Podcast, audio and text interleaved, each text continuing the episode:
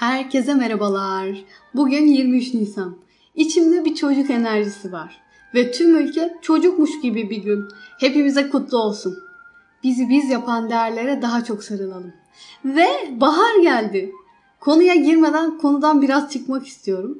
Neden bahar mevsimini seviyoruz acaba diye az önce bir kafa yordum. Güneşi daha çok görüyoruz. Gördükçe de güneşle beraber ürettiğimiz D vitamini meşhur mutluluk hormonu serotoninin üretilmesini tetikliyor. Yani güneşin mutlulukla ilgisi olmasının bilimsel bir bağlantısı var. Sonra romantik bir taraftan da bakacak olursak kış boyu bulutuydu, karıydı, yağmuruydu derken baharla etrafın dallanıp çiçeklenmesi, renklerin bir bir ortaya çıkması tam bir görsel şölen. İçimiz açılıyor. Kesinlikle evet. Ama bahar bence çaktırmadan bir şey daha yapıyor. Ben doğadan ilham almaya bayılıyorum şahsen. Bahar sanki umut gibi. Bana umudu, vazgeçmemeyi, güneşin yeniden doğabileceğini, yaşamın her şeye rağmen dört elle fışkırdığını, kış boyu soğuğu yiyen tohumun nasıl da çatladığını, ne bileyim kuru dalların yeşillenebildiğini hatırlatıyor, gösteriyor. Ben doğadan ayrı değilim ki, ben de onun içindeyim. Dolayısıyla aynı meziyetler bende de olmalı diye bir gazlanıyorum şahsen. İlham almak için doğa bize yeter.'' Her neyse şimdi konuya giriyorum. Elimdeki bir tarih kitabı. Bir süre tarih okumaları yapmaya karar verdim ve bu doğrultuda da kitaplar aldım. Almaya devam edeceğim. Çünkü eksik olduğum ve eksikliği çektiğim konulardan sadece biri tarih. Birisi otursa, tarihi bir mevzuyu yorumlasa, hani onu tek doğru kabul etmem ama bu konuda bir altyapım olmadığı için bir tarafa çekilmem çok olası. Ki ben de hayatta benim yorumladığım fikirlerim olsun. Bir tarafım olacaksa o benim seçerek uygun gördüğüm taraf olsun istiyorum. Şöyle iyi kötü tarih bilgimiz illa oluyor hani o kadar okuldan sonra. Ama bir şekilde ben detayları unutuyorum. Bundan sonra da böyle olacak diye düşünüyorum açıkçası. O yüzden tarihi nasıl öğrenmeliyim yani olaya nasıl bakmalıyım diye düşündüm ve şöyle yapmaya karar verdim. Öğrenilecek çok şey var. Hepsini zaten öğrenemem. Ama en azından o olaya dair bir fikrim olabilir. Örneğin İsrail'in kuruluş yılı, tüm kronolojik sıralamalar falanlar fistanlar aman ya Rabbi. Bence bu kadarına gerek yok. İsrail neden kuruldu? Asıl amacı ne? Bir fikrim olsun. Bana yeter. Yetmeyen detayına hakim olsun. Bu benim izleyeceğim yol. Benzer konuları tek taraftan okumamak için de farklı kaynaklar edindim. Ama özellikle bu kitabı sizin karşınıza getirdim. Çünkü Banu Avar'ın vurucu bir dili var. Lafı uzatmıyor. Söyleyeceğini en vurucu şekilde söylüyor, bırakıyor.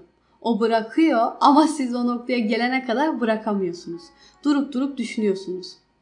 Kitapta önce İngilizler sonra Amerika küresel güçlerin Orta Doğu'dan istediği ne? Neden bir türlü elleri orada? Neden sürekli kontrol etmek, şekillendirmek istiyorlar? Bob, Büyük Orta Doğu projesinin ana hatları nelerdir? İsrail'in olayı ne? Neden ayrıcalıklı? Bir toplum nasıl yok edilir? Dün de bugün de aynı olan ve işleyen politikalar neler? Halklar birbirine nasıl kırdırılır? Komşu devletlerin arası nasıl bozulur? Gibi sayısız soruya yanıt bulacaksınız. Nasıl bölünüp yutulduğunu okuyacaksınız. Orta Doğu'daki ülkelerde zengin ve fakir arasında giderek artan uçuruma, ülkelere destek verme, demokrasi, insan hakları vaatleriyle halkların etnik, dini ve kültürel olarak yozlaştırılıp sonra Amerika tarafından nasıl bölünüp yutulduğunu okuyacaksınız. Bir de bu zamana kadar okuduklarımdan ben şunu çıkardım. Senin ülkenin türlü türlü yerüstü, yeraltı kaynakları olabilir. Mükemmel zengin bir ülke olabilirsin. Ama yönetici diye başa koyduğun insanların o zenginliği korumak ve işlemekle ilgili doğru stratejileri yoksa o zenginlik o ülkeye ceza bile olabilir. Baştakileri çok çok iyi seçmek lazım. En büyük çıkarımım buydu. Küresel güçlerin Orta Doğu'daki amaçları neler? Bu amaçları gerçekleştirmek için ne gibi stratejileri var? Temasında ilerliyor kitap. Aynı zamanda Türkiye ile karşılaştırma yapmak ve yorumlamak açısından da çok önemli bir kitap olduğunu düşünüyorum. Bakalım tanıdık şeyler görecek misiniz? Ben okurken çokça endişelendim açıkçası.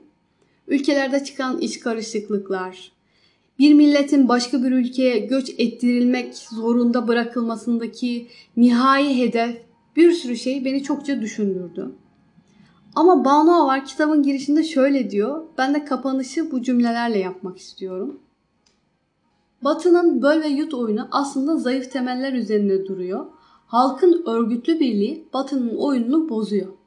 O yüzden bunca cefa, işkence, yalan ve kan. Ama her şeye rağmen tarih sahnelenen oyunun uzun vadede işe yaramadığını birçok örnekle anlatıyor. Durum direnen halkların yeni destansı örneklerine şahit olacağımızı müjdeliyor. Kitapla kalın, hoşçakalın.